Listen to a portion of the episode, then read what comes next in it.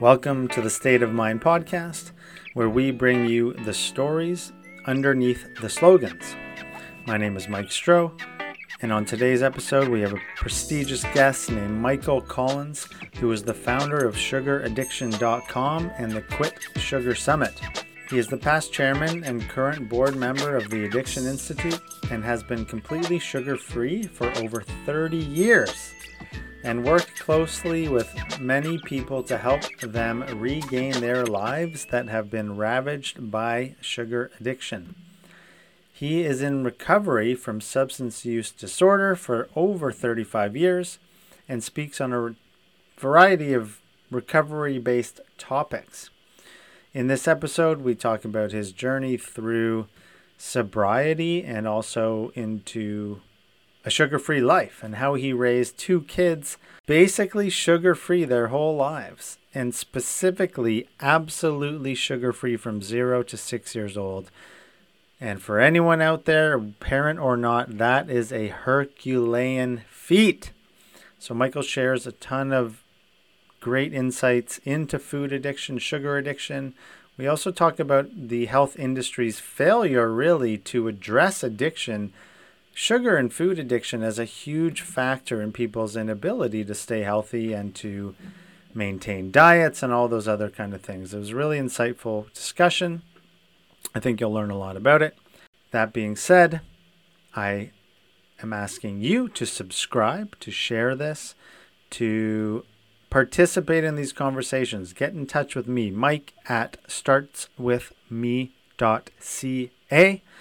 Check us out on all the channels and please support us in any way you possibly can. I would sincerely appreciate that. So, without further ado, I bring you Michael Collins.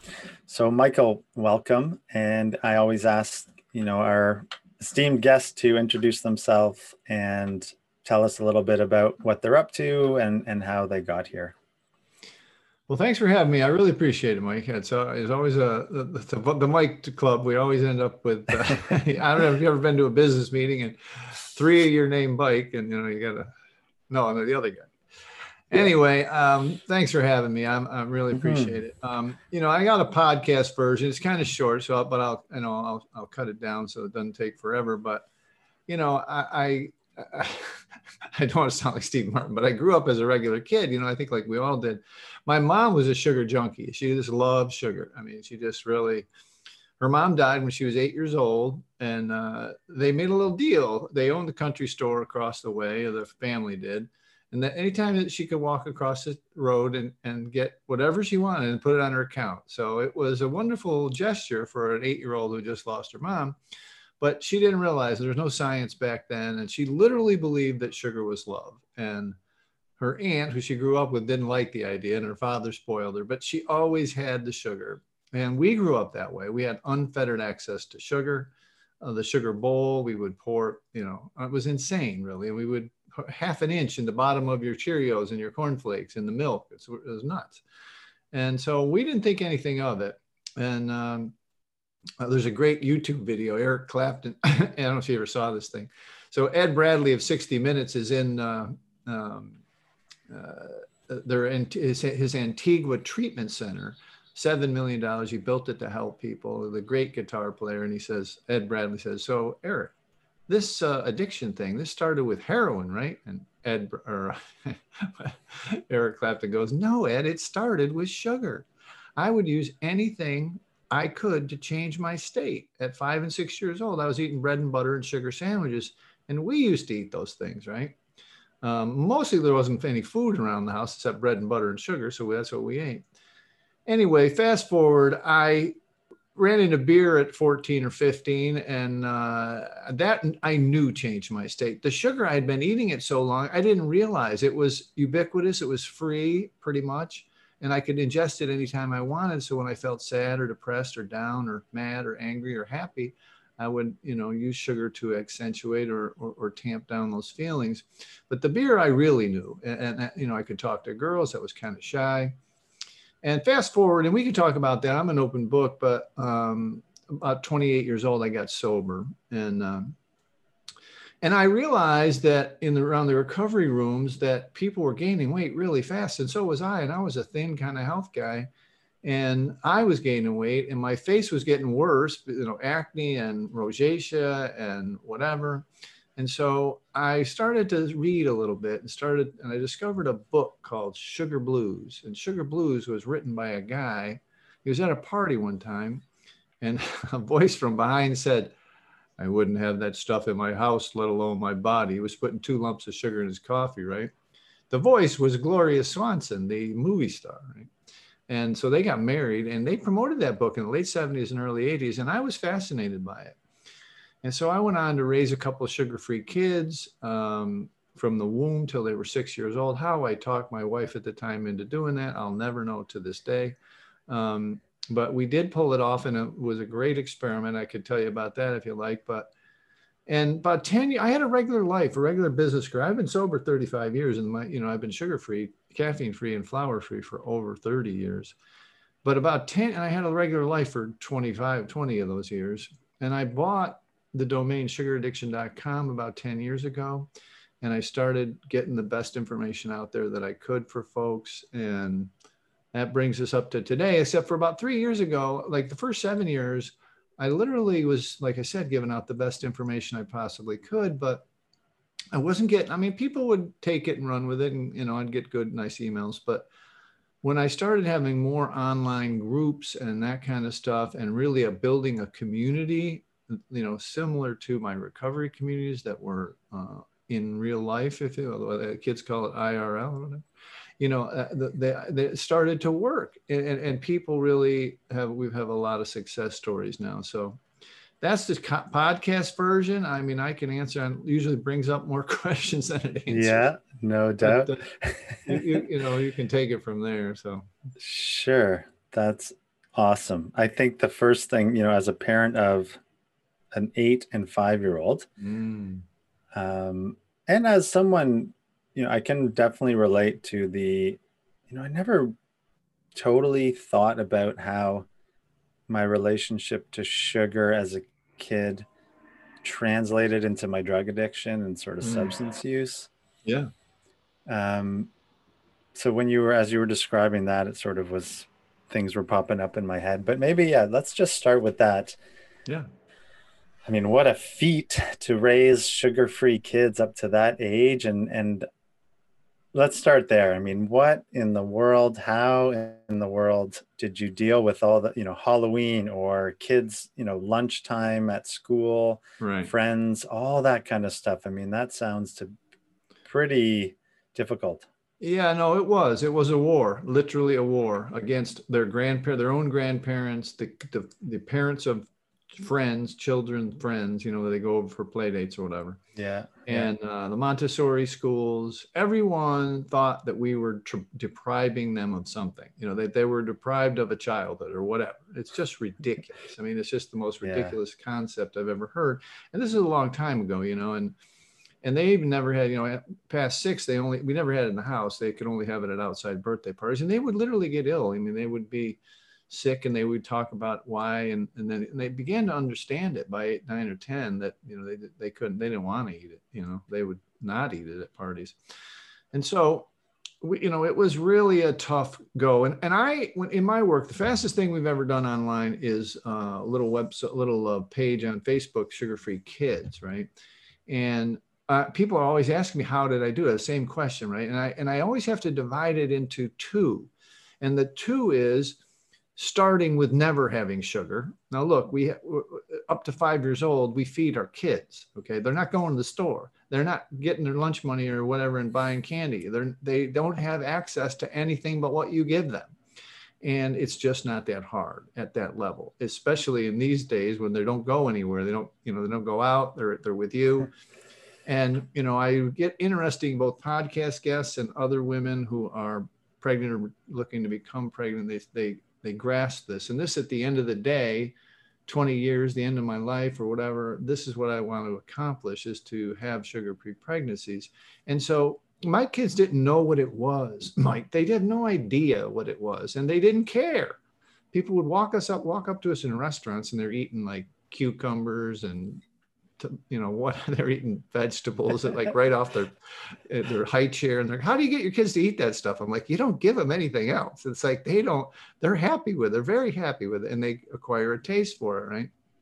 And I also believe that their brain, this is, I like to scare people a little bit. I believe their brain develops better. My kids are rocket scientist smart, you know, for perfect scores on their SAT, Mark Zuckerberg, Bill Gates kind of scores. And uh, it's like their their brain, that first thousand days, the brain is growing so fast. And now all the science says that the brain uh, growth in those first thousand days is so important, and that sugar is now affecting all of the brain neurochemicals. And uh, you know, they say diabetes three is Alzheimer's and that kind of thing. So, and then the second half of the kids, if they've already started, if you're coming in and they've had three, five, seven, eight, ten, nine years with sugar, that's another challenge in and of itself. It's it's a it really is something that's uh uh, it's a fight, and, and, you have to. Here's the main uh, solution to that, and because kids are smart. My mom had a stash, and I knew where it was, and so do other. You know, and they. You can't do the I do it as I say and don't do as I do because they are smart as heck. They know, they can smell it on your breath. I mean, they know. You know, and so you got to put your own oxygen mask on first. You got to get. You know, you got to. This has to be a family thing, and if that happens, you can tackle it. I have a coach that works for us she has a nine year old, and nowadays that nine year old knows that when she gets a tummy ache coming from a birthday party, they talk about it. And she's a little proselytizer now. She's a little uh, little fan of the no sugar process, and she's only nine years old. And she was. This is a true story. Their grandma, her grandmother, the woman's mother, owns a bakery, and she's always still bringing stuff for the husband and trying to entice the granddaughter.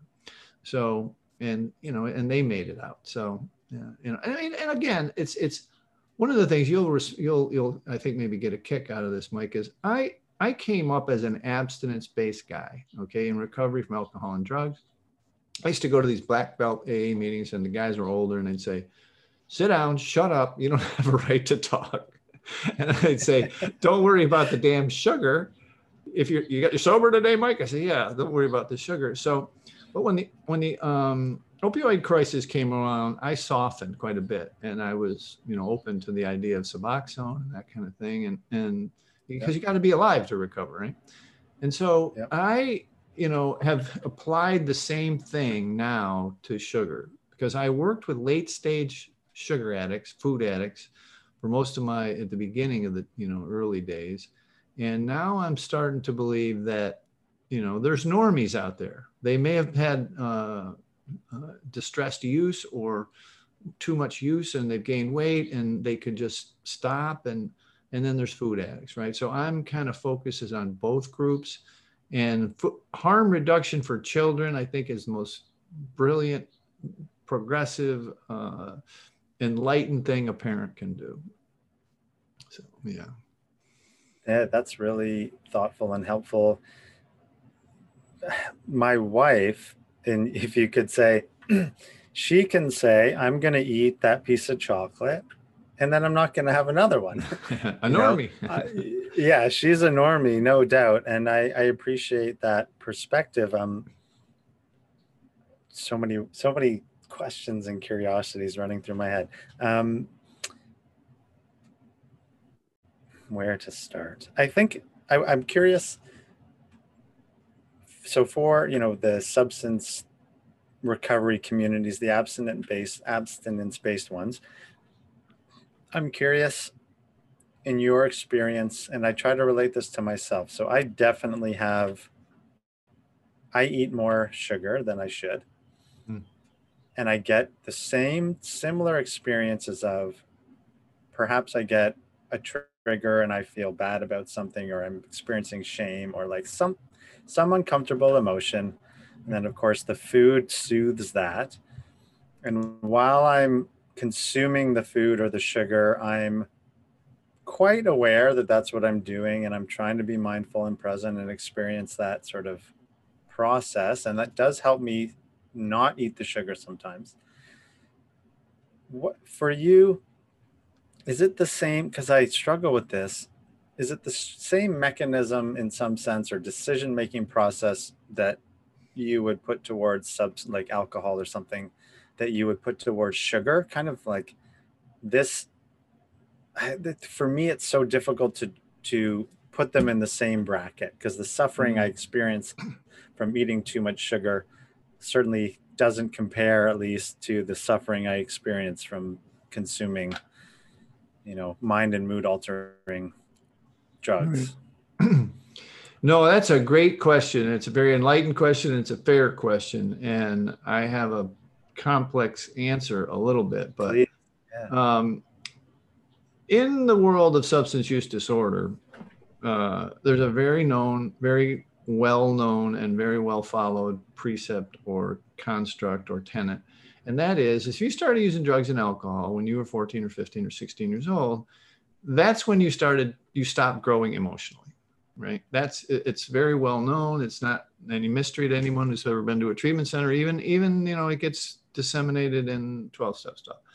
So people say you know well i'm a 30 year old 18 year old or whatever you know they have this idea of like it's cool and it's true and so, what you have to think about if you've ever talked to someone who has lost two or 300 pounds or has really a true uh, a food addict and ha- biochemically they cannot ingest processed food, flours or sugars, because they can't stop.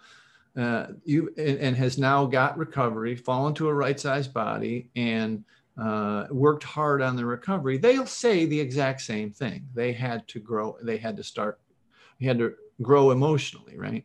And so think about it. You started this process when you were a baby, maybe in the womb, probably in the womb.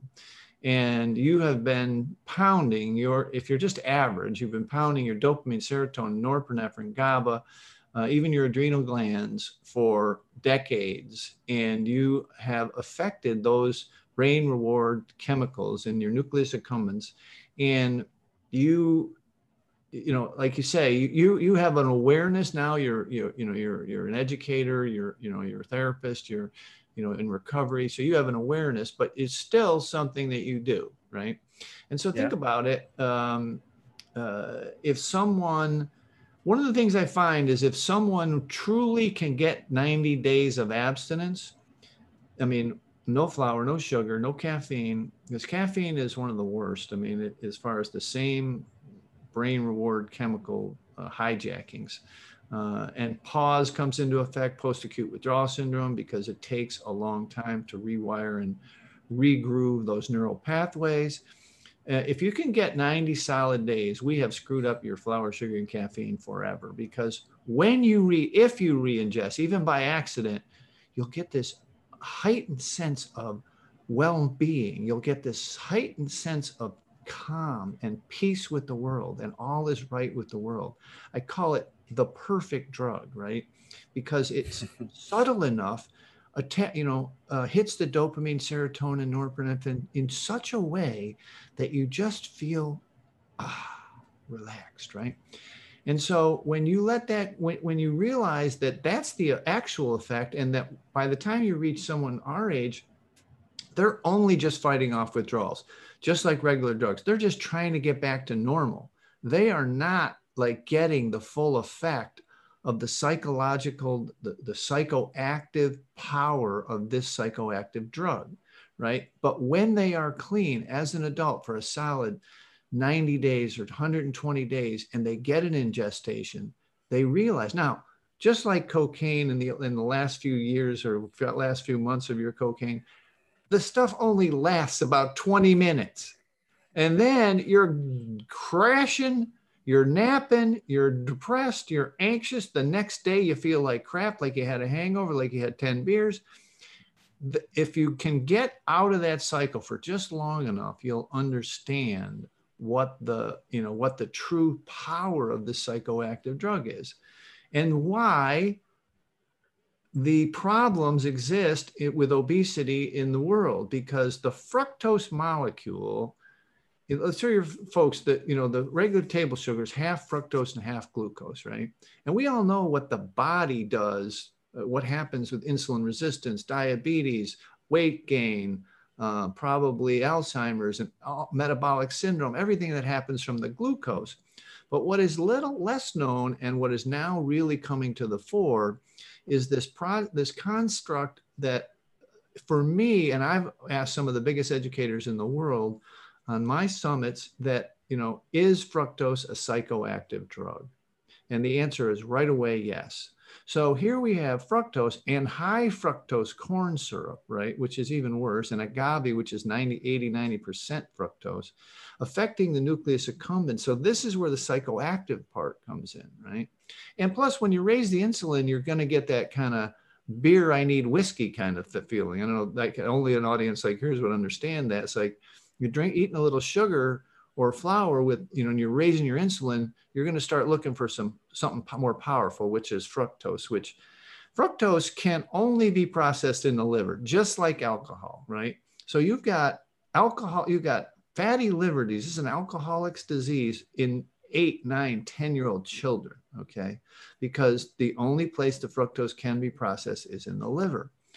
So it's this science that's exploded in the last five years that is really, if understood deeply, especially by recovering folks. I love going on these podcasts because they get the first half of the process. They already been off of drugs. They get the the, the emotional and the da da da.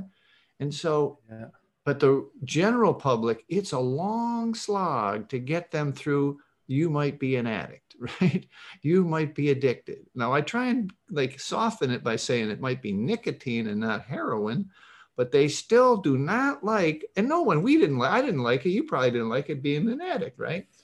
So, anyway, it's a, uh, again, I could go on for hours about it, and I probably rambled a little there, but you get the idea that this is much more serious than people take it. Can you explain the difference between, you know, it's funny, I have sugar and caffeine right in my left hand here, but um, you're normal. That aside, yeah, I that's for sure. Um, because I, I, I guess my wife and I have these conversations sometimes with my wife and even with her kids. So she, I mean, thank goodness for her because she's very good around the food stuff.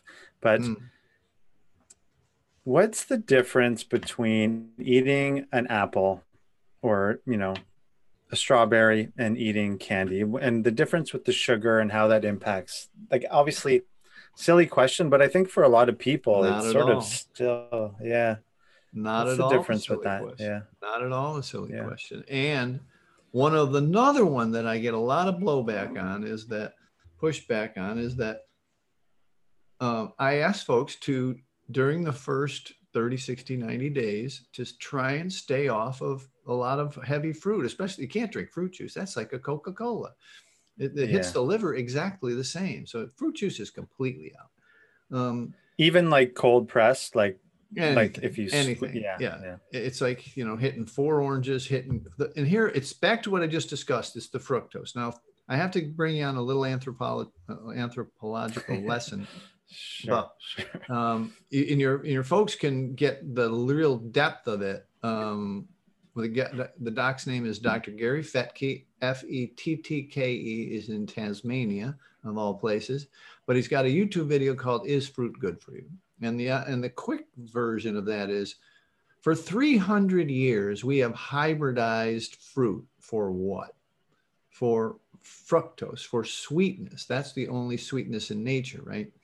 And right. so think about a, a, a, navel orange, right? This thing has no seeds. It cannot propagate in nature. It is a produced product. It is a pro. It's a uh, uh, processed food, basically. Okay, it's almost straight fructose. Um, it has to be engineered. It has been engineered. Back in the day, animals, and us included in that, we would go and clean like the crab apples or the blueberries, the wild stuff in a day or two. And that would give us a little bit of fructose. It would help disseminate the seeds. It was a very ecological, you know, beautiful thing.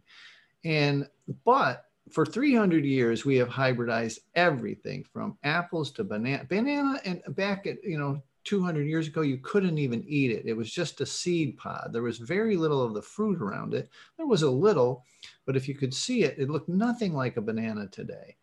And so over the years, this fructose part of the diet, which was, like I said, only supposed to be used once a year, twice a year, maybe, and three times if you wanted to risk going into a beehive, you get it for honey. it's like you you you just didn't have that. That's why when fructose hits the liver and the and the all the brain reward stuff, we are attracted to it. Babies are attracted to it because mother's milk is sweet. And so we are attracted to it. Nothing in nature is poisonous that has fructose in it, right? So we are attracted to it, but we are attracted to minute yearly amounts and not stuff that's been like cocaine processed into a white powder or a granulated form. Okay. And again, people in the carnivore movement, and I'm not, but I just, you know, I, I study all of them, and the keto movement start to understand the, the use of fructose like you're doing all you can in the fruit in the uh, whatever you eat meat and everything but you're still pounding this fruit because quote unquote it's good for you and it keeps the cravings for regular sugar alive. And the reason it does is because of the fructose. So that's the short version of that but it's you know it is complex and people are and part of dr Fettke's talk is like you know 40 or 50 years ago, it was the green grocer. And some beautiful marketing uh, scheme, it became fruits and vegetables, right? And so, yeah, I mean, it's like, and I get a lot of pushback on this, Mike. I mean, just a lot of people saying that that can't be possible. And Gary's wife, Belinda, did the research on this too, and she's writing a book, but and how the evolution of this kind of got into our diet um, and this hybridized stuff got into our diet and leads to it's that same you know drinking beer looking for whiskey kind of thing or drinking whiskey looking for cocaine you know you're you're the same kind of thing. It, it just keeps the cravings alive and it makes it harder to yeah. quit. Yeah that's fast excuse me. Um, are you familiar with um, allen carr's easy way to stop smoking I do know quite a bit about Allen's work, and he's very popular in Great Britain, um, like like equivalent to Weight Watchers kind of guy in Great Britain. He's very famous, but yeah. Yeah, because he because when you were saying, and I never really thought about it either, that so he says with nicotine, smoking, all smoking is is the cessation of withdrawal symptoms, basically. Correct and that's what 100%. you said about the sugar yeah and and ah uh, you know sort of things yeah. are presented to our to to at least i have the sense that information's presented to me or when i'm open to receive it in a certain way it hits me in a certain way and so when you said that about the sugar i mm. kind of had one of those God mm. damn it, you know. well, if more people uh, would look at it that way, and uh, Carr's work is very famous. I mean, he's uh, yeah everything kind of not. I mean, he has books on about five or six different things you want. He quit. does, yeah, yeah. The smoking was. The, I read that book five or six times. I got the audio book, uh, you know, because I used to smoke cigarettes too, and just it was really helpful. And that idea that all you're doing is I mean, I assume that was similar to other substance use, but um, yeah, all you're, you're doing is yeah, yeah, for sure, yeah. And and people because it's so ubiquitous, because it's almost free, you can get it anywhere for less yeah. than a buck. You know, it's no yeah. problem to satiate your your withdrawals because you know you're going into a meeting, you got kids, you can't, you know, you don't have time. I mean, literally, if you if anyone stops, if I've ever tried this to quit flour, sugar, and caffeine at the same time, days two two through five, you are incapacitated you are have headaches you are depressed literally physically depressed now you're not really depressed like you don't have a psychological disorder you're having a yeah. dopamine yeah. meltdown you know you, right. can't, can't, get any you can't pump it the system manually so you got to let it heal up and that takes time literally i mean people are saying you know and i believe it now it takes a year to rewire your brain and in that time you got to exercise hydrate eat whole food uh, you know, amino acids have said to help, but I'm, you know, I'm still studying that right now. Sure. And can you, what would be your typical day? Like, what do you eat on a daily basis? What does curious. the sugar-free guy eat? Right? Yeah, yeah, yeah. Okay, so I don't suggest this for anyone uh, in the first 30, 60, 90 days because uh, intermittent fasting is a setup for uh, binging in, in the early days because you're just you have to get stable your blood sugar Right. and your power of uh, resisting cravings and that kind of stuff. So you can't fast. So that, I want to put that. It's not something that's for the beginning of your program. Okay. This is you still need to eat three square meals a day. But me, I've come to believe, uh, uh, you know, personally that I don't really eat till one or two o'clock. I mean, I, I don't eat in the morning. Uh, I drink a lot of water. I drink at least a liter, maybe two, every morning uh, while I'm working and get up. And I start thinking about food about noon or, you know, after that, maybe. Um, and Have from- you eaten today? No, No. Okay. Sorry, I couldn't resist asking you that. Question. but it's only 1030. I'm in the Pacific coast. So, okay. Okay. Cool. Okay. Okay. Yeah, yeah. Sorry to interrupt. Yeah, Yeah. No, no worries. And, and, and, and, and actually you function a little bit better, I think too, uh, during your like creative time, the time that, you know, you're pushing work out, good work. Anyway, um, so at lunch I eat usually uh, it's, it's 90% of the time leftovers. I eat celery, almost the whole sleeve of celery, um, the whole stalk, like everything, like, the, like you, you buy in the store. I take the middle out, and it's funny. My partner, she likes the outside, so I eat the inside. She eats the outside, and then I have an avocado, and then I have like a pile of whatever I make enough at dinner at night of greens, um, whatever the greens are, um, kale, rapini, collards, uh, love Brussels sprouts, those kinds of things. And then I have whatever small amount of protein or fat or whatever that is left over fish chicken whatever and, and that's my lunch. And then i don't eat again till dinner which is seven or eight six or seven or eight o'clock. And that is the same thing a large pile of greens and chicken fish or, or beef and uh, and that's it. You know i don't snack. I don't eat anything in between. I think one of those phrases i love the most is that snacking is not a nutritional event. It's an emotional event. Okay. You do not need to snack. You do not eat, you know, I'm a big fan of no caffeine because I just see people, the old wired together, fired together thing, meaning that if you're, you know, hot chocolate, cocoa, coffee, chocolate, they're all both caffeine. And chocolate is so perfect a drug because it takes the, edge. when we're talking about the, uh, uh, having withdrawals or satiating or Yeah. stopping withdrawals.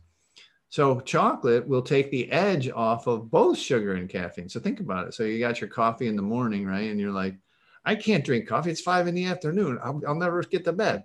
So you have just a piece of chocolate, takes the edge off, right? Just like having a beer, uh, takes the edge off and of both both your sugar withdrawals and your caffeine withdrawals. So yeah, I mean, it's uh, snacking is not required, and I'm not a big fan of coffee and tea. Uh, you know, I drink water. I've got a, you know a huge water collection. I collect water from all over the world, and water can be very cool. Flavored water, not I'm not a fan of flavored water, but bubbly water or regular water, and water really does taste different, you know. And so once you get off of the coffee, tea, and all this kind of stuff, and one of the things that I would like to discuss in your, and I think you actually mentioned it in some of your questions, maybe you're building up to this, but you know, one of the things that's happening now in our work is this, you know, everybody comes for the uh, weight loss, right? There, the body, the diabetes, and all this kind of stuff. But really, all these things we're talking about really affect the mental health of people, right? People um, I've seen people get off flour, sugar, and caffeine and get off meds, psychotropic SSRIs. And, uh, and that's what a lot of people are really thinking about and talking about these days. So, but yeah, I mean, it's, uh, I'm not a, I'm just a two meal a day kind of, that's it kind of guy. I don't need. Yeah, no, I think the positive mental health impacts are so hard for people to comprehend. Even I think my personally, I can I've probably experienced so I have managed to do intermittent fasting from time to time, but what you describe is I'm a pretty good case point for that. I don't necessarily binge, but I because I'm still eating all that you know t- consuming caffeine and other carbs and flour Mm. sugar etc um I get thrown off easily or or resisting the uh, impulse or the draw to eat mm. is hmm. so difficult after a little while or etc. Mm. I do remember before my second child was born, I managed to do the um, the caveman diet. What's that called again? The uh, paleo. Paleo. Thank you. I did that for a few months, and I was shredding weight, um, but you know, fell off fell off that one pretty quickly too because I think I was still drinking coffee. Mm. Um, but anyhow, I where was I going? Oh yeah, so in those experiences, I, I can I've had moments of clarity in some sense that I may not have had while eating all, all this crap. Mm. Um, and certainly through the fasting, I've had moments of clarity where, you know, the mood, our moods are much more balanced and, and sort of, I'm not as irritated and all those kind of things, which have a huge impact on mental health. Mm. And it's so hard for us collectively, I think, to just even comprehend how that happens because mm. it's so hard to get through that initial. Yeah. Um, and I don't know if it's just a comment or a question, but you know, part of me is very curious about. Ah, here maybe it's a good thing to ask you because you probably get this all the time. You know, in the back of my head, I think you know, maybe I need to sign up for Mike's program after this podcast to give it a try. But like for me, there's a big fear, fear of, and the similar Allen Carr talks about it and any addiction substance recovery, but I the fear of, oh no, I'm gonna miss something or I'm gonna lose mm. something. Mm-hmm. But Allen Carr flips that around to no, you gain, you gain health, you gain money, you gain self-respect and all that stuff so sure yeah how, how do you sort of help people walk through that or maybe reframe that like that no, fear no that need to have. reframe it it's a great question and it, it's the the main question genuinely it's do i have to do this for the rest of my life and, I, and i do again that i think we talked before and we not may not have been recording but um, uh, it's like I always look at how we got in here, how we got here, and or and the, the lessons of history on how to get out, right? It's an anthropological look for sure. It's to see like how did we get to a situation like this? And it's like um, the, the story that I told you about the fruit, but the same kind of story exists. And that's really honest, strangely enough, that first book that I mentioned, Sugar Blues, talks about um, going growing the largest empire in the world uh, in Great Britain and, and UK by going with empty ships to Africa, picking up slaves, going to the Caribbean and South America, picking up sugar, rum, and molasses, and growing something that El Chapo never could have even dreamed of, something that allowed them to take over the entire world almost, literally to colonialize the entire world because they had so much money. Uh, they were making so much money on this addictive substance. And there is literature that talks about like generational people that were alive 60, 70 years back then, doctors who talked about this plague of caffeine and this plague of sugar and what it was doing to them because they could see it generation, generation, generationally in the 16th and 1700s, right? And so fast forward to now, we have since the 1950s and 60s, even before that, but seriously, after World War II, the um, the producers of uh, K rations for the troops uh, were supplemented and uh, you know they, they were built up and boistered up so that the troops had food and everything. And then they didn't have anything to do. They, they, they, they literally, when the war ended, they didn't, have, so they had to go, they had to figure out a business. And then Harvey Kellogg did the same thing with Kellogg's, with the, the cereal stuff and changed the, um, changed the focus of what breakfast is. And that's, I can't even go down that rabbit hole because it'll blow your mind.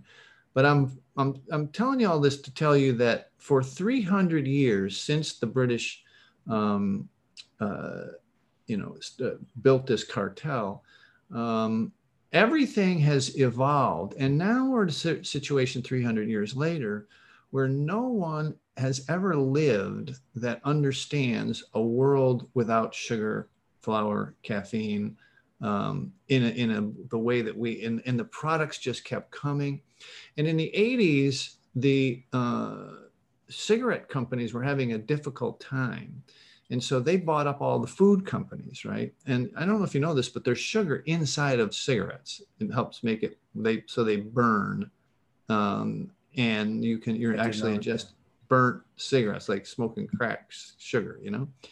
And so that was so they understood the addiction model. And there's literal campuses, okay, giant campuses where people get slid into MRIs and they can see the the addictive properties of the sugar, flour, caffeine combination. They're looking for the bliss point for people. So there's an there's a there's an enemy, but b there's also um, an indoctrination and culturation, something that's no one has ever been on the other side of. And one of the things that I find about the people that succeed, they're trailblazers in their world, in their life, in their school, in their athletics, in their family.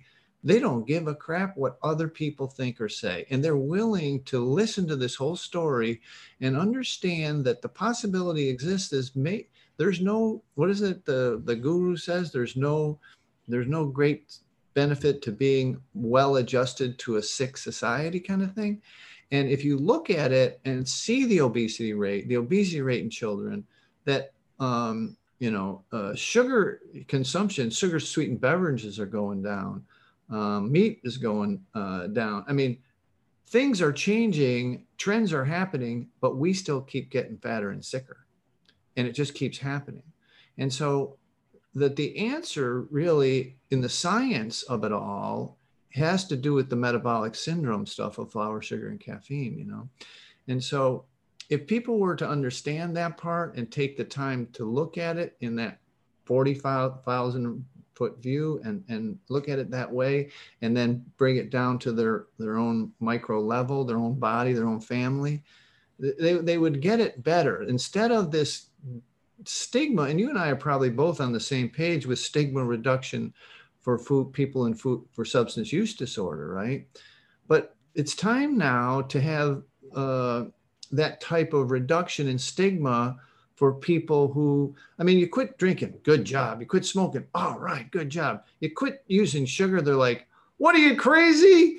You know, they're like, they just like, uh, like you got to explain yourself. Yeah, I mean, you go vegetarian, good job. Whatever, you know, change in your diet, they're all okay, except when you try and quit sugar because people are, they're pushing it on you. They made it for you. They did, you know, first of all, they can, they know they got to look at, at, themselves. And just like you, if you've ever, I'm sure you've been to many uh, recovery type meetings, when you get inside of a group of people who have recovered, then these discussions are normal they're, they're, it's normalized and you don't get grief for quitting. You get support for quitting. It's just the, you know, the outside world is so now in, enculturated, adapted to this that we just don't know another way. And only free thinkers, real free thinkers, get the opportunity to look at the world differently, to look at their life differently, uh, and and that's how i think we change by podcasts like this getting this kind of message out so again a lot rambling answer to a short question but no well none of these none of the it takes time to kind of describe all these things and and right. i think that's another difficulty around getting this into more people's awareness perhaps is just we don't take time to sit and think about things and to do things you know and it's ah the you know i don't know what the answers are more conversations like this in some sense. Well um, i mean this is i mean it takes me and has taken me an hour to do this setup you know or whatever 45 50 minutes.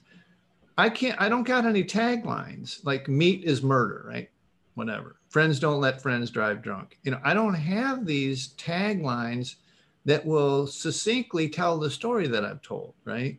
And as someone yeah. who listened to the story especially someone who's been in recovery, they're like, hmm, damn that guy. Why did he say all that stuff? He, you know, because certain parts of it click with them, right? And then they, you know, they have the courage. But then they, you know, again, the average person who doesn't have an addiction background, they're going to be like, I'm not an addict.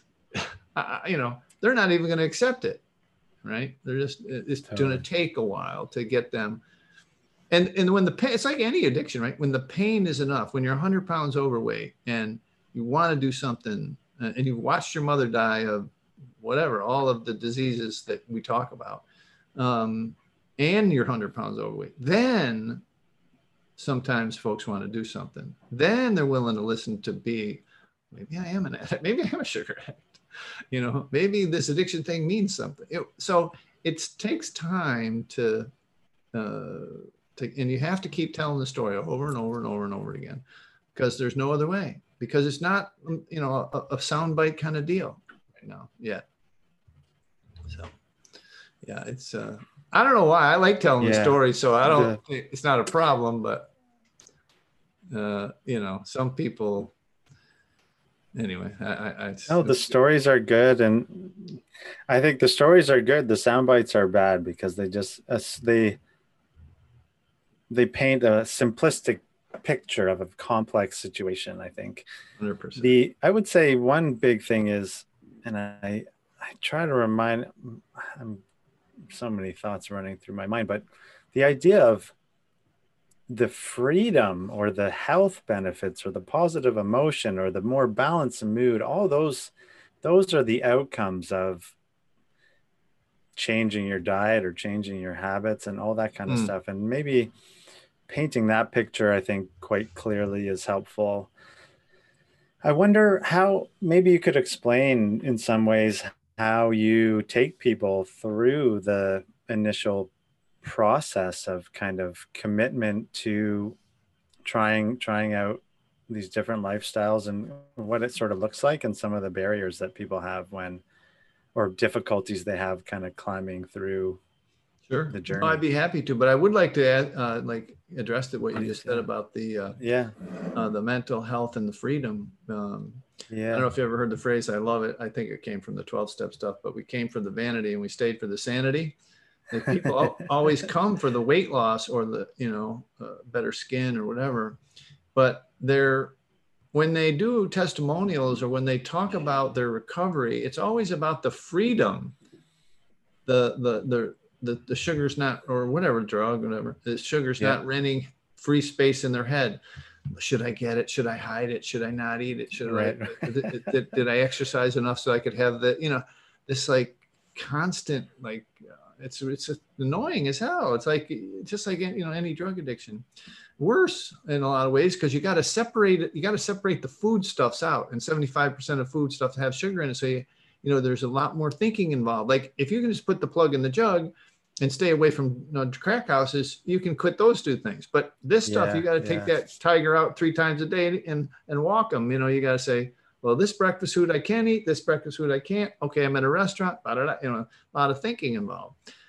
But uh, yeah, so I mean, it's uh, the benefit that people like the most is the mental freedom when they get far enough away because at the beginning and i'll start on describing how we walk through it's all physical yeah. it's all physical and when i say all physical i mean the mental part is all physical too meaning that you are what they call the, the dopamine receptors we'll just, we'll just deal with one this is your feel good thing um, is that they are down regulated they're thinned out you have less of them okay and it takes time to heal them back up. So here you're kind of on a flat affect, affect, whatever that you know, kind of flat for a while, right?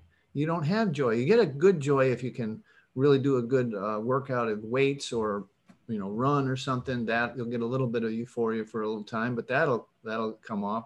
And you know, athletes have an easier time because they have this muscle memory that they can go back to. to and they can uh, recreate the, and I want to use the word buzz, but it is, uh, recreate the euphoria of exercise uh, instead of having been able to reach for it with a sugar product. And so what we do is like um, the first uh, 10 or 15 days. And it's different for everyone depending on your sugar habit. But for the average person, between days two and seven, you're just, if you go all the way flour, sugar, caffeine, you are incapacitated. You shouldn't be working. You shouldn't even be parenting. You should be just like resting, drinking water, walking, you know, getting some exercise and sleeping a lot because you're deprived of sleep. You will, you, even with just sugar, you're deprived of sleep. So you got to get through the, excuse me, the first part. You have to. Um, and you have to get to uh, 30, 60, or 90 days. I prefer 90, um, but 30 helps. And you, you, you, a lot happens in 30 days weight loss, uh, skin clearing, uh, brain fog clearing, sleeps better. Um, and that happens pretty rapidly. Uh, and so you got to get through it and you've got to like there is a little bit of uh, stick to itiveness there is a little bit of commitment to get through that because it's just not going to feel right. You're going to feel like you say you're you're in you're going to be in withdrawals. And PAWS comes in post acute withdrawal syndrome. Sometimes there's a very mature caffeine we've started our own but the one that's very mature it only got a couple thousand people in it on, on facebook and it I mean, these guys talk about like they're coming off amphetamines. I mean, we're talking about habits with, uh, you know, five and 10 cups a day kind of, but still, um, uh, even people with smaller habits. So these drug like analogies are so apt and so important for folks. So, and my job I see is to simplify them to um, shall I say, make them softer uh, so that people can at least get to see the other side benefit. Once they get to 90 days, I think I've said this before, but if they get to 90 days full abstinence, their world has changed. Their life has changed. They're ups, it's upside down and they can't. Now they people slip and they fall off and whatever, but they mostly come back because they they've they've seen the benefits and they don't want to live a life where they have to chase down coffee before they go into a meeting or spill it on themselves or they don't they just don't want that life anymore. And they've lost you know they've lost weight their skin you know things have cleared up. Um, and you know one of the things we talked about earlier is like parents do not want to pass this malady on to their children. They when they start to see their kids at six and five and four and ten you know overweight um, doing the same thing behaviors sometimes that's a motivation, which is cool. I, will use anything. I mean, I'm gonna put this way, but I'm not above using whatever I got to use. You know, I always try and like a good marketer, I want to drill into the problem. Like I'm like, did your parents die? die? You know, parent, what's your parents' story? Like, oh, my mom had diabetes. You know, like that, and like, you know, how, let me tell you, tell me about your weight history. Yo, yo, up and down, up and down for 20 years. I'm like, okay. And so they kind of answer their own questions about that part of it. So you, you got to use, you got to be a little bit in recovery, they call it a bottom. Okay. And everybody has their own bottom. And I believe in high bottoms. So you can walk out of there anytime you want. You don't have to crash and you know, be in the hospital and be overweight and have a.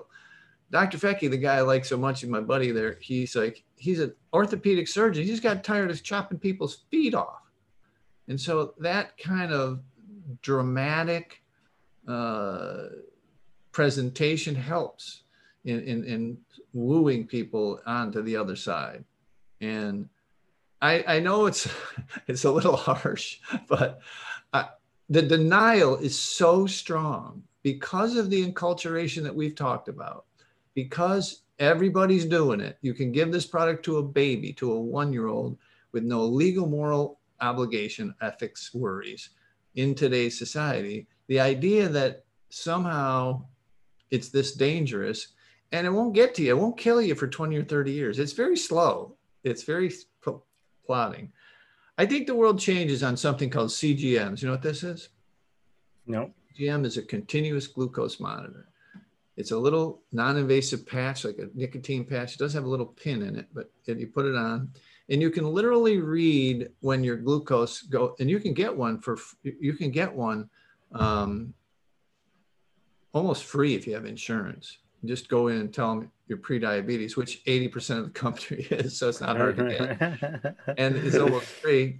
But when people can see, and Amazon and Google are looking at these on their uh, non-invasive ones like a Fitbit, when these things happen for 100 bucks or 150 bucks, the world's going to change because you can literally see your glucose levels on the inside of your body on on your phone.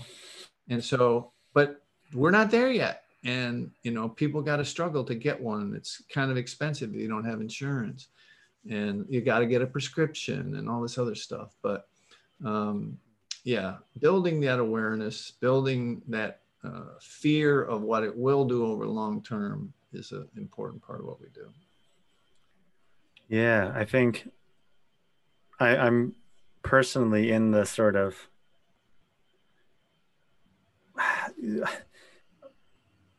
I, I I guess I'm one of those people who certainly is not at a bottom, so to speak, for my weight. I mean, I'd say I'm probably 15 pounds overweight, you know, mm. maybe hard to know exactly, maybe 15, 20 pounds. Right. I love the analogy of, you know, our bottom really is just when we decide to stop digging and, and not, not needing it for it to get so bad. Right. Um, yeah, maybe this is just a really personal question. Just like, yeah, how or what I'm really, I mean, I guess I kind of asked it, but for me, it's this sort of fear of loss rather than my awareness to what I would gain from it. Mm. And all the all the discomfort of actually going through, you know, the initial process of withdrawal and all that other kind of stuff. And I'm sure I am resistant to that, but I know losing 20 pounds, you know, I'm losing 20 pounds. I would probably be much more, as you said earlier, which I really liked, in a right sized body. Is that what you said? Mm-hmm. Yeah. And getting to that place would be lovely. Um, I don't know what I, I've sort of, it's, it's, this is almost the process of my own denial playing itself out, right? It's like I'm, I'm looking I'm for letting you, I'm letting you do it. you are. I'm not going to interrupt till you're done because you're you're doing very well, and I will uh, give you a little props because I've been on the biggest addiction uh, podcast uh, in the world, and 50% yeah. of all of the hosts were exactly where you are, sober from quote unquote drugs and alcohol. Yeah. But this thing you know, they were same thing, 15, 20. One of the ones, venture backed, big thing out of Silicon Valley kind of thing. They've been around for years. You know the name. Um, you know, she was just beside herself, you know, and, and especially she had the kids and stuff. That was a problem. But they all asked the same, you know, 50% of them asked the same question. And probably another 50 would have asked if they were ready, if they had the courage, you know. So it's, yeah. it's, you know, it's hard. That's why, like, I, I think I, I don't know. I think I said it earlier, but when I went public with my substance use disorder, I had this flood of people into our programs um, because they could relate that, you know, they'd been sober 5, 10, 15 years and, but they couldn't put the sugar down. They literally couldn't. So it's, uh, and that gives me an indication of the strength of the addiction and the like i keep coming back to the enculturation of the yeah. what you'd be missing right and what you would be missing seems to be a lot meaning i couldn't have birthday cake with my kids or my wife or whatever i couldn't you know be at a wedding and and and have the cake you know you but here's the thing it's like drinking if you probably relate hopefully you can relate to this it's like after you get sober and you're sober like a good long time, you're like, you finally realize this nobody gives a shit what you're doing, what you're drinking. They're like, nobody even asked, you know? And these are people you don't know. So it's not like it's your family who you got, you know, reputation with. It's people you don't know. You're in a business convention or something. Nobody says, Where's your drink? You know, nobody bothers you. And the same thing happens with the sugar, you know? And so your socialization, and, and honest to God, it's the second pro, pro, uh, program module program is the, the socialization part. Because it's hard. At the beginning there's a lot of no's that you'd rather not say you know i don't want to turn it down. Right. People made it for me. People bought it for me. Whatever you know. It's a ritual. You got to have the cake, you know, you got to have the pumpkin pie, Thanksgiving, whatever. You know, it's just like these rituals that, like, if you if you draw back and go back 300 years, like that stuff didn't exist, and we can make our own um, rituals because we did it when we got sober. We had to. We don't go out with the boys no more. We don't do this. We don't do that, and I know I'm happier. I'm sure you are too. So and sugar is exactly the same and that's why this this melding of um, like this is a true story 95% of all of the sugar educators out there come from the health world they come from whatever emotional eating or um, keto paleo vegetarian and they bolt it on because it's a thing now it's a, you know but they don't succeed because they don't have these analogies to the power of the addiction. And anybody that has a big habit, any kind of real habit, is probably leaning into having an addiction issue, right? And so it's very difficult to, uh, you know, for a health professional, quote unquote, to tackle this thing and that is now changing, I want to say, because many of the, almost all of the keto, um, for sure the keto, the live keto platforms before COVID, but even now are starting to include addiction type folks who are related, you know, who are, let's just use keto as an example, because this can be vegetarian, paleo, paleo, whatever, but they are keto based but they couldn't stay on the keto diet because they couldn't get off the sugar. I had a guy, true story, the guy, 100 pounds he lost on keto, right? And mostly because he tried to do the sugar. But he had 60 pounds left to lose. And he, like, until he understood, he was not, you know, addict, no way, I'm not, you know, until he understood that part of it, that's when he made when we understood that it was affecting his emotions it was a 12 year relationship with a woman and when he wrote it all down every time he was going for the m&ms it was about that relationship and so when he finally put those two pieces of the puzzle together dropped to 60 uh, you know and hasn't had anything since but he you know, and he was still eating keto at the time, but he was also supplementing with M&Ms. so, so it's hard, uh, man. It's hard. Yeah. Just yeah. like recovery was hard. It's more hard of awareness than it is actually physically, because physically is not as hard. Withdrawals are not as yeah. bad. I mean, they're hard, but they're not as bad as like you got a real bad yeah. alcohol. It's not the DTs or anything, you know. So yeah, I don't know. Wow. It's, it's fun, but I, I, I, I get a kick out of it now. It's, it's like a game to me to kind of waltz people out. And people ask me, what's your business model? Like I said, I sort for people that are ready. Unless they're ready, like, you know, yeah. I just give them a refund because they're like, they're not going to do it anyway. I'm not.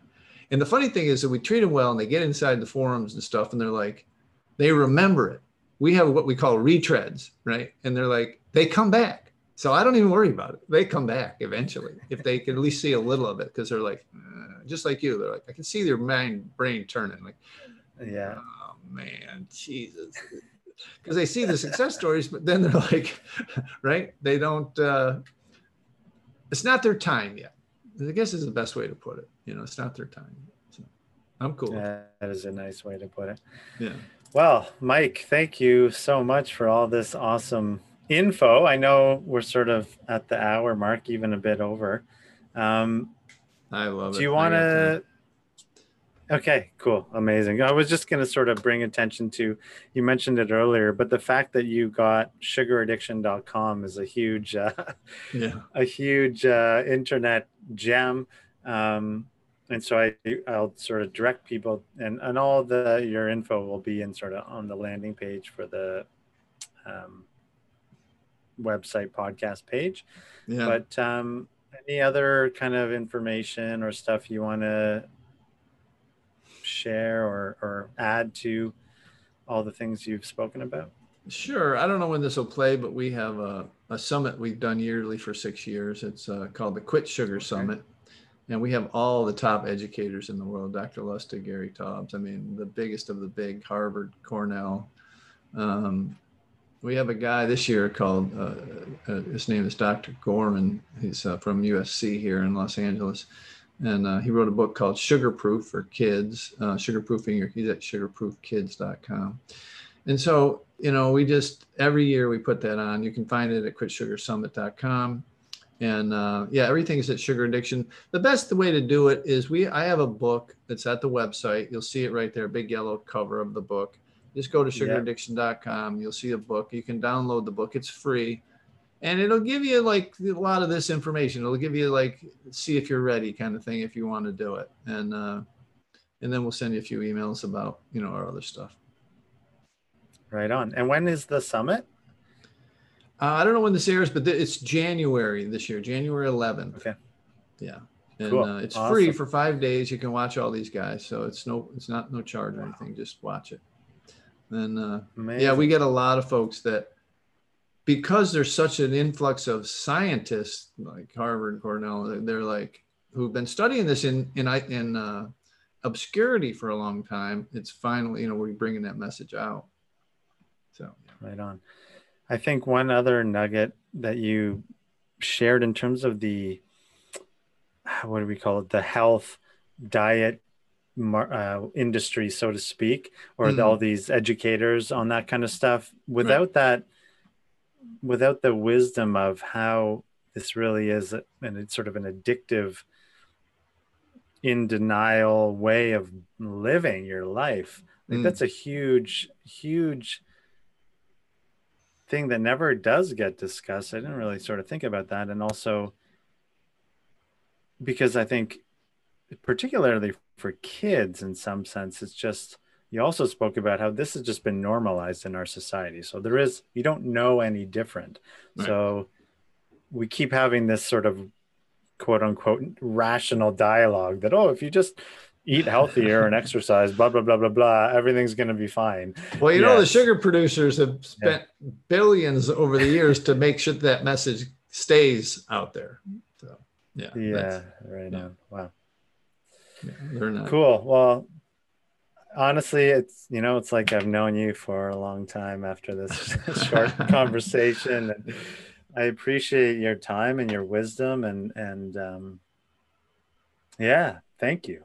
Well, thank you. I've enjoyed it. You, you, it's uh, rare that I, you know, because I end up on health podcasts and stuff, and uh, most folks are not open to this idea. They, they, they, they get a little anxious themselves in even talking about it because they want to know, you know, what's the food plan and how, what's the exercise plan, you know, and they're like, the rest of it to them hasn't computed. They're maybe normies and maybe health coaches or whatever, and it's just yeah i mean you did you uh your openness and and honesty about your own issues i think made it a much better episode for folks to listen to so appreciate Yeah, that. I hope so. I hope so. Yeah. All right. Well, I have small sense this will not be the last time that I speak to you. I well hope we can uh, uh, we have And, one of uh, the biggest yeah. podcaster addiction podcasters in the world going to do a uh, um, uh, one of our challenges with her team with her with her listeners so if you think Oh, that wow. might be a good idea we're going to try and set a world record in january um, and we can we greg the guy that got with you or i think he was greg anyway we can get with you and uh, talk to you about that and you know we can all do it together if you want so think about it Sure. Yeah. Please. Please do. Yeah. I would love to at least. I don't know if I have the courage for that yet, but I. There it is again. Like that's the fear talking. It's so fucking. Well, it's hard. So It's hard. ingrained. Ah, it's doing this for many years it's like um and this is with everything in your life right it's like i'll just wait till january and i'll do my resolutions because the holidays is like right up on the holidays like people just can't make it compute you know and that's okay you know so yeah. Yeah. It is. you know yeah. january So please, yeah, send that info. okay Or I'll I'll get back in touch and ask to be uh, hooked up to that info. i'd love it and um, okay, thank you again, Mike. thank you Okay, take it easy. bye bye